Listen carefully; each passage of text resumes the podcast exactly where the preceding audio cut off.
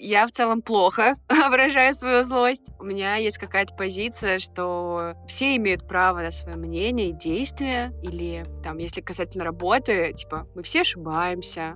Благо, там, мы трусики продаем, а не жизнь спасаем.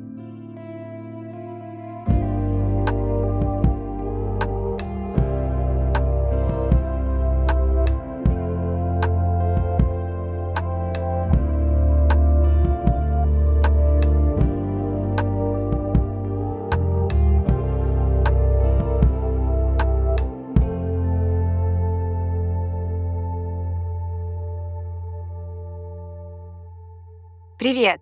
Меня зовут Инга. Это подкаст Normal Feelings. И я стараюсь все эмоции выруливать в позитивные или нейтральные стороны. Привет! А меня зовут Ника. И иногда я скрываю свои негативные эмоции. Этот подкаст — наша форма поддержки друг друга и, может быть, станет поддержкой для вас. Тут мы все так же рассказываем свои истории о переезде. Говорим о нашей дружбе на расстоянии и личном росте. Создаем свой поддерживающий клуб нормальности в сложное время перемен.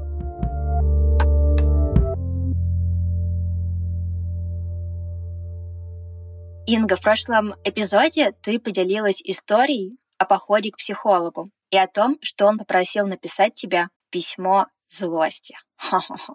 Я помню, что суть письма в том, чтобы зафиксировать ситуации, в которых у тебя появлялись негативные эмоции, но, возможно, в моменте ты их не осознавал. То есть э, задача прочувствовать, да, вспомнить, осознать эти моменты. Да, и я его написала. У. Мне было нелегко, потому что я в целом поняла, что мне сложно написать что-то злое, негативное. И о себе я узнала, что я вечно выруливаю в конце, знаешь, на понять и простить. Вот э, всегда должно быть для меня в конце что-то хорошее, и из-за этого я чувствую, что вот эта вот злость я в себе либо не концентрирую, либо не могу нащупать. Но письмо длинным получилось? Нет, коротенькое. Понятно. Меня очень зацепила эта тема, потому что я замечаю за собой, что стараюсь контролировать негативные эмоции и не выплескивать их, а они накапливаются, накапливаются, и потом в один день могут дать о себе знать. Да, но на самом деле это то, чего я вообще опасаюсь. Знаешь, вот этого резкого всплеска негатива от накопленной отложенной злости. И как это у тебя случается? Давай приведу пример из отношений с родителями. Мои родители очень любят давать разные советы. Но иногда это классные советы, но иногда они совсем не к месту. И в моменте я их слушаю и как бы киваю головой, говорю, да, да, понятно, спасибо. Но потом наступает день X, когда я, ну, не в очень хорошем настроении, и у меня нет сил просто кивать головой, тогда я могу немножко как бы взорваться, это, может быть, слишком громко сказано, но, в общем, разозлиться и сказать, ну все, там, не знаю, папа, хватит, я больше не могу это слушать. Ты еще так мило ты сказала. Да, я тоже подумала, что сейчас слишком мило звучало. Ну, наверное, это и правда неприятно. А как ты в этот момент себя чувствуешь? Или как ты думаешь, почему вообще это происходит? Я думаю, что это происходит, потому что я боюсь их обидеть, да, это из-за страха обидеть кого-то, и поэтому я терплю в те моменты, когда есть на это эмоциональные силы, а когда они заканчиваются, то эмоция выплескивается и превращается в такой как бы стресс. Причем это стрессовая ситуация не только для меня, но и для родителей. Вот, и это не очень приятно. Ну да.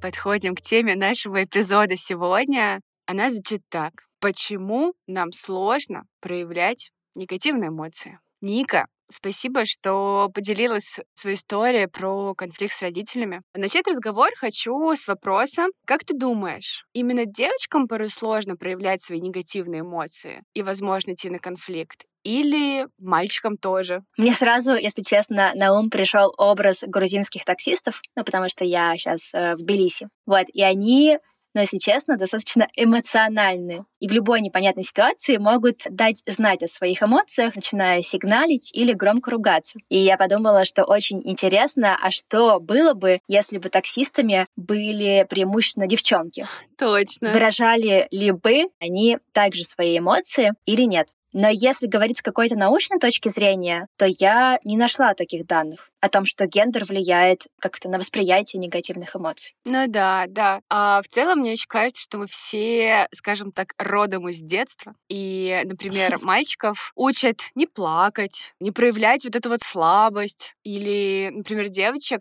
говорят «будь покорной». И получается, что мы все вообще имеем шанс приобрести этот навык, прятать свои негативные эмоции в угоду кому-то, либо чему-то. И сейчас, когда мне 30 лет, я могу сказать, что в целом постоять за себя и не дать вот так вот в обиду я могу. Даже со взрослыми, незнакомыми людьми, которые проявляют агрессию в мою сторону. Например, на этой рабочей неделе я забежала укрыться от дождя в пекарню Вольчика. И там все места, конечно же, были заняты, потому что уже дождь, все прячутся. И я подошла к единственному свободному окошку, чтобы положить свои вещи на подоконник, пока заказываю себе кофе. И я ставлю сумку с пакеты с вещами на это окно, на подоконник, и я рядом слышу, как сидящая рядом бабуля смотрит на меня, к слову, очень с укором, и говорит мне, и я не поняла. Ого.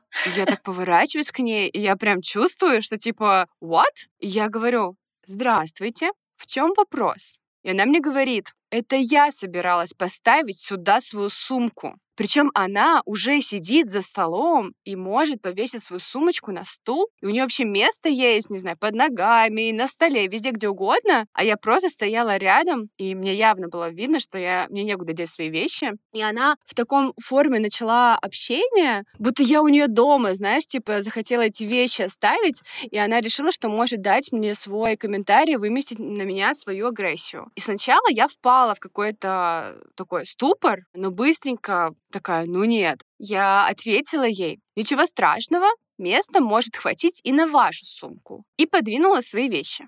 И она, то есть я, знаешь, типа сгладила, решила не злиться, ничего не кричать, не говорить ей никакой негатив. И она мне в ответ говорит, не надо, я уже на стул повешу. И вот тут мне, я такая, черт, ну реально, немножечко я как-то бомбанулась, но при этом я тоже понимала, что как бы это прям бабули, которые пришли на рандеву в пекарню. Две бабули сидели за столиком, обсуждали, как у них дела, и одна из них, видимо, очень темпераментная. И она меня, конечно, на ровном месте ни за что отчитала и выставила ситуацию, что я как будто бы что-то сделала не так. И в итоге я осталась как бы в каком-то минусе, но я стояла рядом, пила кофе, хранила свои вещи на окошке, пока дождь не закончится. И в целом, уходя, даже сказала ей «до свидания». Вот.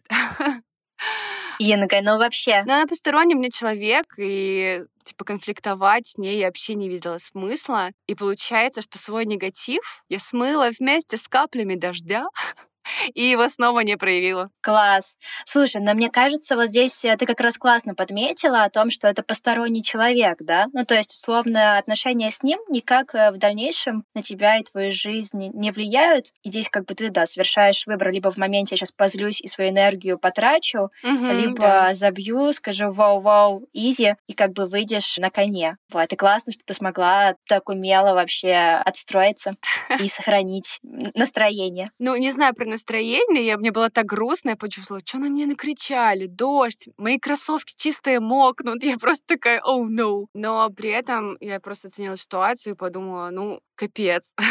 Но, с другой стороны, не хочется, чтобы эта, правда, бабушка как-то влияла, это незнакомый человек, чтобы она на меня влияла. Типа, нет, тоже не хочу. Ну да. У меня в целом с незнакомыми людьми тоже примерно какой-то такой же формат. То есть, если происходит э, негативная сложная ситуация, я как-то не воспринимаю на свой счет, но не могу сказать про это в отношениях с родителями. Возвращаясь обратно в детство. Давай. Значит, эпизод. Например, когда в доме между родителями происходит какая-то ссора, ну, бывает такое, да, конфликт. Ты ребенок, ты это видишь, ты очень серьезно к этому тоже относишься, тебе кажется, что все это очень э, серьезно, и расстраиваешься. Даже, возможно, тоже злишься, как ты чувствуешь вину, может быть, свою или еще что-то. Но когда ты выходишь за порог дома, например, идешь в школу, встречаешься с друзьями, подружками, то в этом кругу я не проявляла чувство грусти и ни с кем не делилась о том, как мне сейчас тревожно, потому что вот кажется, там у меня родители сейчас ссорятся. А скорее я утаивала эту эмоцию и как бы проживала обычный радостный день, сохранив вот этот какой-то негатив чисто в себе. Ну, мне кажется, в детстве это очень э, достаточно понятная эмоция. Мы редко умеем как-то проговаривать, и вообще вот это, это навык уметь оголять свои чувства и показывать, что на самом деле тебе нравится или нет, и не бояться чужой реакции, например, класса, да, как они отреагируют на какую-то новость. Это навык, который мы уже во взрослом возрасте приобретаем, и, возможно, поэтому так интересно сейчас нам проговорить наши истории про злость и как мы вообще проговариваем. Потому что если в детстве было принято стараться не отсвечивать и не проявлять свои эмоции, то во взрослой жизни уже как будто бы наоборот, да, мы уже такие, нет, я чувствую вот это. Но, во всяком случае, мне хочется верить, что мы уже активно начинаем защищать свои границы и эмоции как-то проговаривать. Ну да. Вот ты классно сказала про навык. Кажется, что если вот в детстве как-то не получилось этот навык отстроить, то супер важно во взрослом возрасте посвятить этому внимание, да, заметить, что, например, что-то не проговаривается, начать это проговаривать. Мне прям кажется, что у меня был такой этап в жизни, когда я это подметила и начала стараться фиксировать.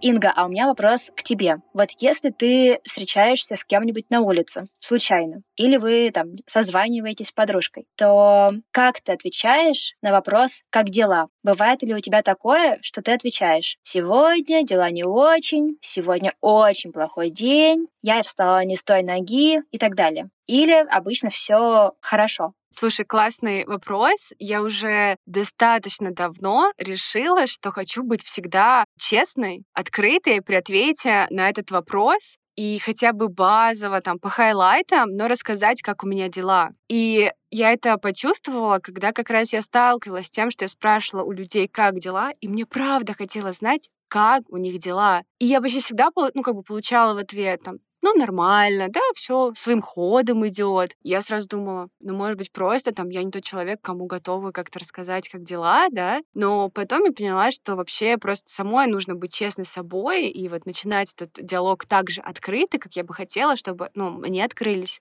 порой я даже могу как-то попереживать, что, может быть, я слишком много рассказала кому-то, или там была слишком открыта, а человек, может быть, не был, и я себя чувствую такое, знаешь, слегка экстра. Но стараюсь все равно всегда как-то честно рассказывать, что если плохо, значит, мне плохо. А если мне классно, значит, мне классно, и сопроводить это какой-то историей. Вот так. Расскажи, как ты действуешь в этих ситуациях. Так, ну вы уже поняли, что у меня есть э, кое-какие моментики из детства, поэтому, да, обычно вопрос «как дела?» я отвечаю тремя способами. Все круто. Это когда, правда, все круто. Нормально. Это когда нейтрально, либо есть что-то я утаиваю. И третий вариант «я устала» тяжелые дни, устала, много работы. То есть единственную негативную эмоцию, которую я себе позволяю, это озвучивание про усталость. Потому что усталость — это уже норма, все вокруг устают от работы, переездов, вопросов с визами. Поэтому как бы нормально испытывать эту эмоцию. В ответ человеку очень просто меня поддержать, потому что он, скорее всего, испытывает примерно такую же эмоцию, и как бы вин-вин. Ну да, еще как будто бы вот эта эмоция про какую-то усталость, либо какие-то вот такие истории, там, не знаю, виза, карточки,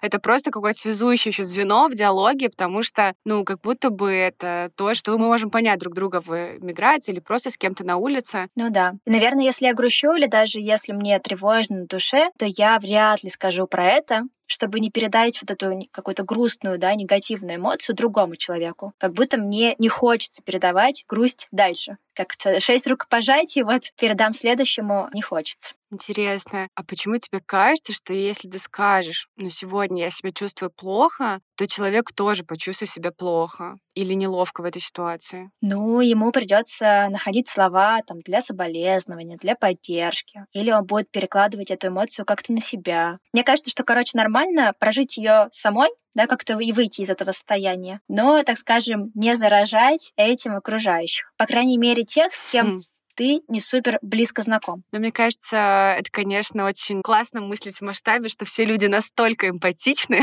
что сразу смогут поставить себя на твое место и прям прочувствовать эту, возможно, какую-то боль. Но я скажу, что вижу в этом возможность человеку поддержать тебя. И вообще, знаешь, вот это проявить свое неравнодушие и, возможно, дать шанс вам как-то слегка, ну, или сблизиться, или просто суметь вот словить момент поддержки. Порой от малознакомых людей, это бывает, знаешь, так приятно, когда вы не знаете всю предысторию, открыто чем-то делишься, и человек, оказывается, находит силы и важные какие-то слова. Слушаю тебя и понимаю, что, похоже, я сама себя ограничиваю в поддержке. Теперь стало обидно.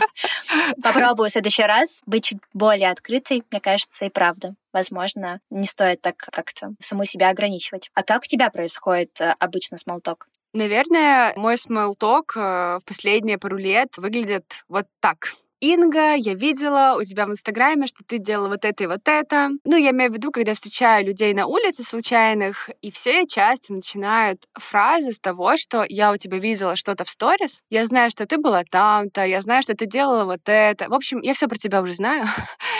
И у меня, например, ощущение, что меня обкрадывают в общении, потому что я готова сама поделиться новостями и ощущаю себя, мол, с тобой так все понятно. Поэтому хотела сказать, что будто бы подглядывая за социальной жизнью других, нам кажется, что мы не только знаем этих людей, но и знаем, что они испытывают. И мы часто не хотим задавать простые вопросы, ну, как бы проявлять увлеченность. А знаешь, я тут хочу сказать в ответ, да, потому что я тоже с собой замечаю иногда, если я посмотрела все твои сторис, то как бы мне неловко снова спрашивать тебя, например, при встрече, как дела, потому что я подумаю, ну зачем Инге снова пересказывать? Она историю рассказала у себя в Инстаграме специально, чтобы все, кому интересно, могли про нее узнать. И поэтому, да, у меня скорее всегда мысль о том, что, ну, наверное, тебе уже не хочется еще раз там да как-то рассказывать. Или типа с ней так все понятно. Блин, интересно. Это правда вопрос, который хочется еще как-то обсудить. Ну вот есть что такое эмоции, что с тобой все понятно, вообще нет. Скорее именно немножко как бы волнение о том, что ты уже затратила энергию для того, чтобы рассказать, и как будто спрашивать тебя и просить как-то еще да раскрыть неловко. Вот. Но опять, вот, видимо, ты делишься, я понимаю, что тоже это какие-то мои были размышления странные, может быть. Сейчас я начала говорить про вот эти соцсети, и хотела добавить такой, знаешь, opposite side. Это про родителей, которые... Вот мои родители, они немножечко ведут социальные сети, но они очень урезно. Там моя мама сидит в Фейсбуке, и ей этого достаточно. Но поэтому, когда она встречает подругу на улице, соседку, с кем она работает, они всегда обсуждают обсуждают, как дела, и там, знаешь, типа спектр диалога, типа, как дела у мужа, как дела у котика, у кого что болит, вообще без прикрас. Они не говорят, у меня все супер. Они такие, ща я тебе расскажу. И скорее вот реально наоборот, удваивают жалобу искренне в моменте со знакомым, либо с человеком, который могут встретиться раз-два, там, месяц, полгода, открыто прям такие, вот так вот у меня дела. Сто процентов так. Я тоже замечаю за своими родителями, что им достаточно легко делиться всеми переживаниями, и их обычный ответ на вопрос «как дела?» звучит «ну, по-разному. Бывает хорошо, бывает не очень. Сейчас расскажу». То есть они как-то более комплексно подходят к этому ответу. А если говорить про Инстаграм, я вот замечаю, что он уже достаточно давно, да, там есть тренд на новую искренность. И это тоже круто. Мне очень нравится, например, вот когда ты делишься своей жизнью, ты делаешь это очень честно. Ты делишься не только радостными моментами, но и переживаниями. И вопрос, как тебе удалось перестроиться и начать делиться публично тем, что тебя тревожит. Кстати, согласна с тем, что появляется какое-то ощущение вот этого новой искренности о том, что это нормально, когда не все нормально. И, наверное, мне достаточно легко чем-то поделиться, в первую очередь, потому что я стараюсь это делать для себя. Не для кого-то, чтобы не казаться кем-то, а мне абсолютно окей делать в меру своих сил и своего видения комфорта. Вот. И с социальными сетями у меня отношения очень прозрачные. Типа, я веду блог только тогда, когда мне это приносит радость и интерес. Если я не в ресурсе, я ничего не показываю, не рассказываю, не веду и так далее. Или если я могу рассказать о своем дне и знаю, что это может быть как-то интересно другим людям или кого-то поддержит, я такая, блин, мне это в радость. А если мне не в радость, то тоже ничего не рассказываю. Хотела добавить, что есть другая тоже сторона, что получать неприятный отзыв, непрошенный фидбэк, это порой больно, но при этом у меня вот самого страха, знаешь, проявиться, либо что люди подумают, тоже нету. И вообще, наверное, я все еще удивляюсь, типа, что люди обо мне в свое личное, свободное время могут, типа, думать. Для меня это полный прикол. Ты когда сказала рассказать о своем дне, я представила не день, не день а дно. Как бы рассказать о своем дне. Мутники, рассказать о своем дне. Да. Но твоя искренность, честно хочу сказать, она очень какая-то такая, не знаю, вот естественная. И я, когда читаю тебя, меня это тоже поддерживает, потому что я вижу живого человека, и мне самой становится проще принимать свои эмоции. Поэтому спасибо тебе большое вот за то, что так на расстоянии поддерживаешь меня и, возможно, кого-то еще. Спасибо тебе большое и за добрые слова, и за поддержку. И на самом деле мне порой, ну, не хватает весочки в виде сторис от тебя, о том, как проходит твой день, либо неделя. И когда ты редко решаешься рассказать, я прям с упоением смотрю, потому что хочу увидеть картинки, как там у Ники в двери дела. Меня всегда это очень как-то радует. Интересно видеть, как ты рассказываешь о своем дне. Но благо у нас также есть подкаст для того, чтобы встречаться раз в неделю и обсудить все почти э, лично, а не публично. Но все равно скажу тебе, что рада видеть когда ты выходишь в сторис со своим днем. О, хорошо. Но мне очень, кстати, нравится, что в подкасте мы с тобой раскрываем совершенно разные темы, и тут как будто не так волнительно рассказывать в том числе про негативные эмоции. Да, да. Или про вещи, которые там меня расстраивают. И я подумала, что, возможно, это связано с тем, что я не вижу, кто нас слушает, да, то есть в Инстаграме ты все-таки видишь достаточно конкретных людей. Угу. Какую-то реакцию. И, может быть, э, поэтому тут проще. Кстати, психологи из Мичиганского университета выяснили, что удовлетворенность жизнью и личными отношениями падает сильнее, если скрывать свои негативные эмоции. Факт. Факт. Мне кажется, в целом, если скрывать свои эмоции, подавлять э, часть себя, удовлетворенность жизнью точно понизится. Да. Сразу захотелось, честно говоря, поэкспериментировать и попробовать тоже делиться не только радостными моментами, но и другими, а потом, не знаю, подвести результаты эксперимента и посмотреть, стало ли мне комфортнее жить.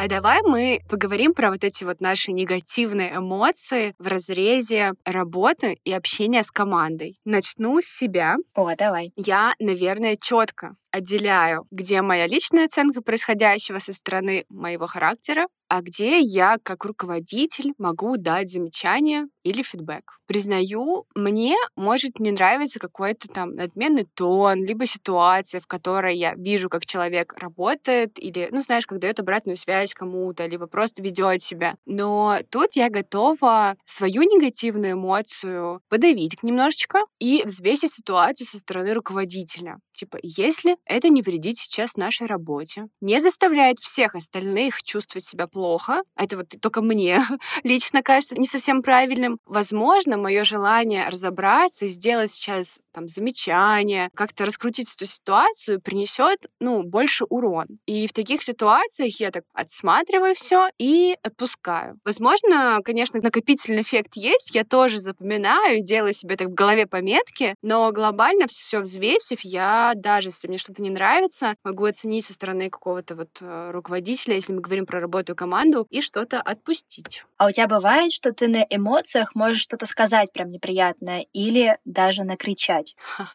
Мне кажется, не откричать я вообще себе не позволю. Особенно, если это может быть публично. Мы сегодня ехали в такси с Андреем, и он просто, да ничего, он нормально рассказывал историю, просто очень громко и про другого таксиста. То есть мы уже ехали в такси, и он мне рассказывал историю про другого таксиста. И даже тут я такая, типа, ой, нет, друг, я не буду, типа, громко выяснять то, что может нанести кому-то, ну, типа, как-то... Я публично в целом не очень люблю выяснять отношения. И если возникает ситуация какая-то щекотливая, я всегда там отведу сторонку человека и лучше проговорю все лично. А ты как?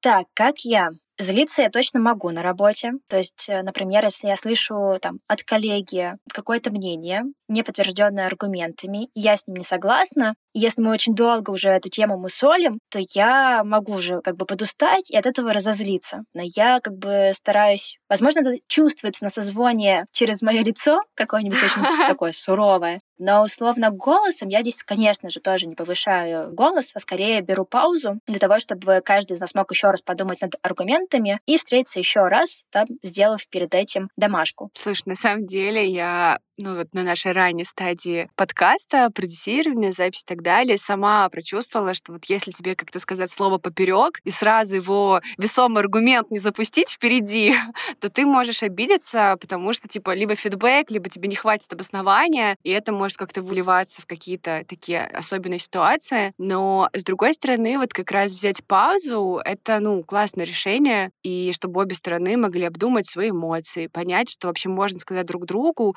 не на горячую голову, потому что, ну, вообще все имеют право на свое мнение и на свои чувства, и очень классно выражать их после того, как, ну, будет время, чтобы как бы выразить их более gentle. Как сказать gentle? Аккуратно, нежно. Аккуратно, да. Да, полностью согласна. Ну и да, голос я не поднимаю ни на работе и в целом в жизни. Мне кажется, я вообще никогда не кричала, если честно. А вот, э, возможно, вопрос. Как ты считаешь, надо ли все-таки иногда кричать, как бы вот эту свою негативную энергию как-то выражать, не знаю, бить посудой, раскидывать вещи, выкидывать домашние растения с балкона, вот чтобы что-то выплеснуть. Как ты думаешь? Слушай, для меня это звучит как сериал, и, возможно, если есть такой запрос, то окей, как-нибудь аккуратненько можно выплеснуть свои эмоции. Но мне, например, для какого-то вот селф-хиллинга, проживания своего негатива, нужно, наоборот, погрузить себя в место, где я чувствую себя комфортно, там, заказать доставку еды, иногда налить бокальчик просека и вообще включить любимый сериал. И вот тогда я как-то, знаешь, меня подотпускает, я отвлекаюсь, смена деятельности, вот.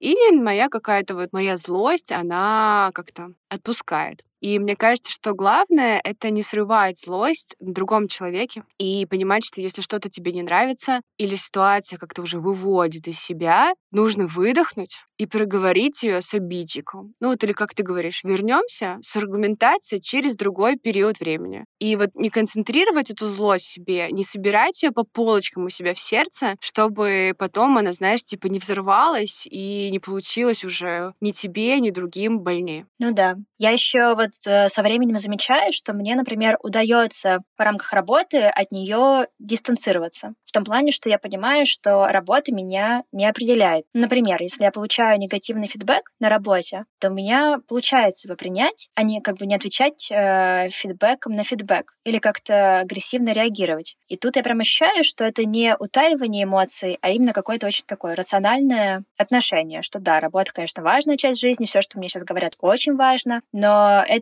как бы можно принять, обработать и полезную часть а, фидбэка, правда, как-то попробовать внедрить в жизнь. Но помимо работы есть еще очень много всего, и здесь как будто, ну, зацикливаться не хочется. Да, ух, мне кажется, это очень круто, и что ты можешь это понимать, и что работа не может тебя полностью определять на сто процентов. Я очень это поддерживаю, и сама где-то сейчас плаваю в этом моментике, потому что важно отделять себя от работы и вот этого стопроцентного фидбэка, потому что да, мы еще есть друг у друга сами, мы не только работаем. И добавлю еще комментарии про фидбэк. Я сложно переношу, когда мне отвечают фидбэком на фидбэк. Мне кажется, это такой, знаешь, слегка детский сад, когда перевожу обидные слова на другого, вместо того, чтобы услышать и проговорить. И я просто сталкивалась с такими ситуациями, и я в такие моменты на долю секунды замолкаю и думаю, блин, я только что думала поговорить с человеком, вообще решиться на какой-то диалог, а в ответ получаю такую стену и еще обидку в ответ. И сразу такой, да не хочу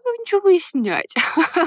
Больно мне надо. И как будто бы это поведение, оно, знаешь, ломает линию диалога, и человек, кто хотел вот проявить какое-то... Набрался сил, свои мысли, чувства выразить, он получает в ответ обзывалку, и как будто это деструктивно. Ну, я не могу не отреагировать, что кажется, что в наших с тобой отношениях, да, при работе над подкастом тоже вроде бы бывали такие моменты, когда ты делилась фидбэком. Не знаю, это всех бывает. Я сейчас, ну, как бы я в целом в жизни с этим сталкиваюсь, и сама понимаю, что если я чувствую эмоцию в ответ такую же, я просто такая, типа, а, черт. Или я могу сказать, так же ответить, и потом думаю, блин, а на самом деле человечек только что решился мне что-то сказать, а я а, даже растерялась и такая бух, ну, знаешь, типа, выдала, и такая думаю, блин, как теперь это исправлять? вот. Ну, Мне да. просто показалось важным в диалоге про эмоции вот от, рассказать такую историю и о том, что уметь принимать чужие эмоции тоже нужно, важно. Да, супер поддерживаю.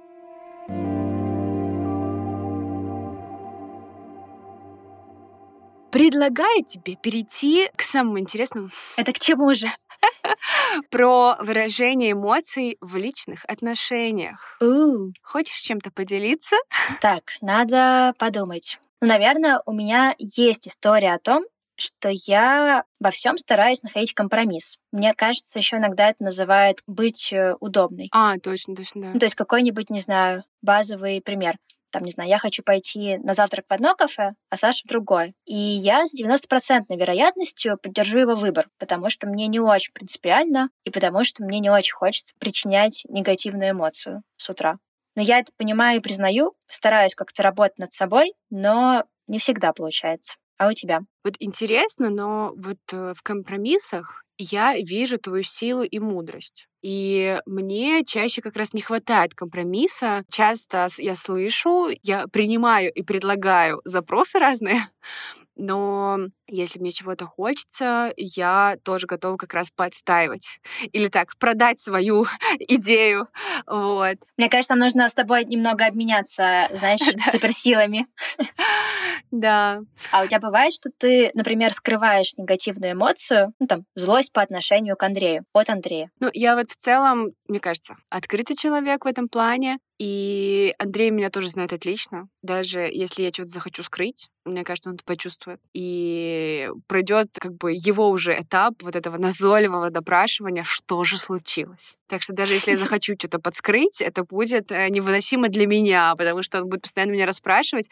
А здесь, а так, и потом выдумать, а может быть, я вот это сделал? Я уже такая, типа, нет, вот другое. Так что меня, я не утаю. Но в целом утаивать и вот то, что мы говорим, не очень хорошо. В целом, мне кажется, вот такая вот внутренняя моя основа — это то, что я стараюсь быть в дружественных отношениях с собой. И когда у меня есть негативная эмоция, я ее испытываю. А если она рикошетит на близких, я ее поясняю. Возможно, не извиняюсь, но поясняю. И вот на этой неделе утром у меня что-то так случилось, что я просто не успела проснуться, а уже расплакалась. И в целом, э, ну, типа, все было ок, нормальное утро, все хорошо. И как раз вот ко мне приехал Андрей на выходные в Питер. Мы давно не виделись, и утром мы болтаем, еще в постели, просто щек. И я понимаю, что мне чертовски стало грустно, сложно, и я начала лить слезы. Ну, и Андрей сразу подумал, что он меня обидел, и вот там, типа, что случилось?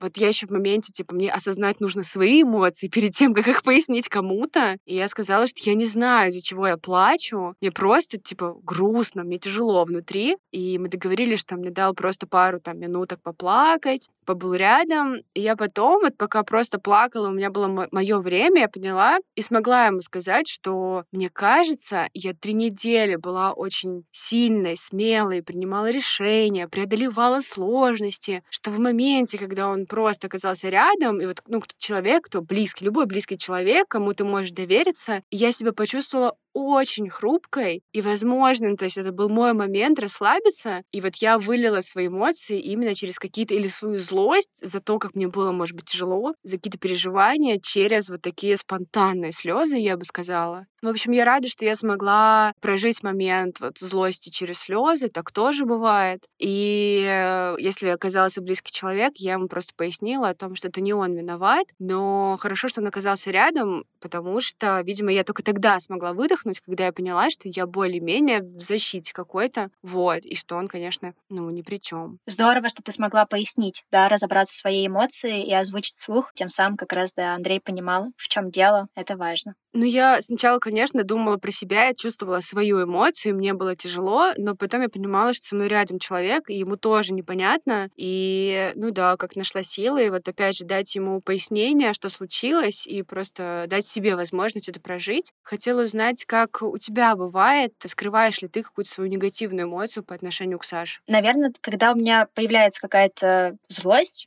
Не могу сказать, что бывает часто, скорее редко, но когда бывает, то я стараюсь брать паузу, чтобы ее прожить, но потом обязательно возвращаюсь и формулирую. Я разозлилась, потому что. А еще мне очень нравится понятие продуктивная злость. Помню, как в конце января я на что-то разозлилась на Сашу, пошла домой, так очень целенаправленно, и направила всю свою вот эту злость, энергию на то, чтобы распилить елку и вынести ее на мусорку. И вот как бы после этого действия у меня и стресс ушел. И я довольна, что я елку распилила, да, эндорфины какие-то появились. Ого! Да, я как-то у меня получилось рационально понять, на что именно я разозлилась, и сказать об этом Саше. Продуктивная злость — это что-то новенькое для меня. Надо узнать об этом. Ну да.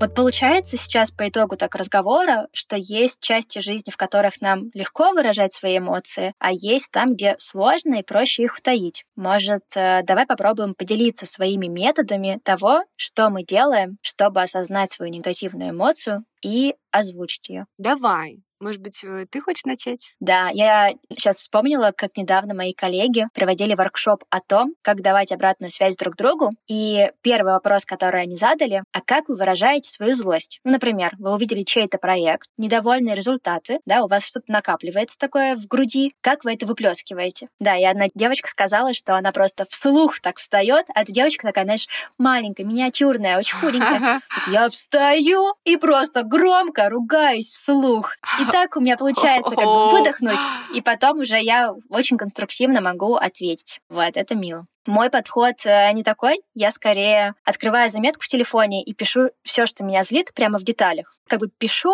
не перечитывая, да, просто печатаешь. А уже потом перечитываю и определяю, что из этого скорее эмоции и не так важно, а что правда важно и хочется донести до второго человека. Вот.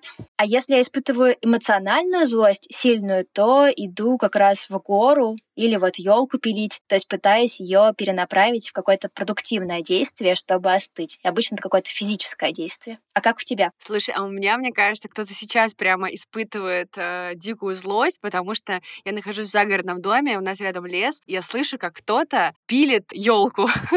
Поэтому А, если на фоне себе. слышно, как что-то пилится, excuse me, видимо, кто-то так выражает свою злость. Я в целом плохо выражаю свою злость. У меня есть какая-то позиция, что все имеют право на свое мнение и действия. Или там, если касательно работы, типа, мы все ошибаемся, Благо, там, мы трусики продаем, а не жизнь спасаем. И как будто бы вот в таком сравнении я редко могу почувствовать вспышки гнева, потому что всегда понимаю о том, что это все в порядке, ну, типа, бывает. Да, меня как-то вот именно такие штуки не выводят. Но скажу так, если я чувствую злость, я лучше подойду и, ну, типа, лично скажу это человеку. Решительно, короче. Вот это плюсы оффлайн бизнеса, потому что в онлайне очень сложно подойти, все равно получается по зуму, и все равно как бы не все, да, эмоции можно считать или корректно понять. Ну да, ну да. Класс. Я знаю, что еще понимаю, что это сложно, но, наверное, я стараюсь как-то отшутиться или просто пошутить, там, иногда сама над собой, иногда над кем-то. И мне вот это помогает э, проговорить какие-то моменты, проявить себя через такой формат. Если вот там быть просто открытой, либо выразить свою эмоцию, когда ты кипишь, сложно, я могу просто как-то, ну, отшутиться. Ну, как сбавить обороты, да, немножко сделать так, чтобы все подрасслабились. Ну, да. Мгм. Да, это тоже классно. Или наоборот, иногда добавить перчинки через шуточку и обозначить, что типа что-то было не так, но просто без разбора, да, просто как-то так могу вбросить. Вот. Это, наверное, как раз про мой характер немножечко, что я так могу закинуть, просто не хочу, э, в общем, э, да, закончу это повествование. Инга с перчинкой, мне кажется, новый никнейм. Смешно, но сейчас мы такие, оф топ простите. Мы когда познакомились с Андреем, спустя какое-то время он меня записывал, переименовывал в телефоне, и я у него числюсь до сих пор Инга конкретно мощно. Вау. И он такой, я не знаю, что должно произойти, чтобы я переименовал тебя на что-то новое. Возможно, я расскажу ему про Инга с перчинкой. Класс.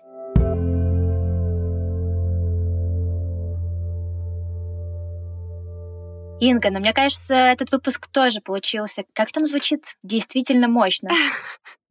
Надеюсь. Я вообще думала, что мы сейчас будем про злые эмоции, как бы про эмоции злости проговаривать через какие-то усилия, труд, пытаться найти, услышать друг друга. А как-то я сейчас даже чувствую себя легко. Знаешь, проговорила, послушала разные стороны и мнения, и подумала, ну да, бывает. В общем, конечно, есть над чем работать, но глобально, обозначив эту тему, я лично у себя на горизонте, мне кажется, я в будущем смогу как-то прорабатывать это лучше. Да, я тоже чувствую, что как будто поговорив про злость, у меня немножко такая пелена того, что это какая-то скрытая эмоция, и про нее нельзя говорить, этот шлейф, он постепенно растаивает, и вот как-то даже хочется сейчас сформулировать, вот на что я, не знаю, сейчас злюсь или злилась в последние дни, и попробовать это как-то проговорить, а не как-то не замалчивать. Ну да. Мне, кстати, кажется, сейчас можно интересно, когда ты так проговариваешь, либо себе записываешь, попробовать это озвучить, увидеть эмоцию человека, рандомного, рандомного, либо близкого, о том, что, типа, блин, типа, ничего не изменилось. ну, человек мог дать свой, типа, фидбэк, да, или вопрос понять тебя, или погладить тебя. Ты такой, ого, круто. Да, ну что, предлагаю на этой ноте заканчивать. Это был подкаст Normal Feelings. Спасибо, что были с нами. У нас начинается первая неделя лета, и надеемся, что злости во всех нас будет меньше, а доброты и искренности больше.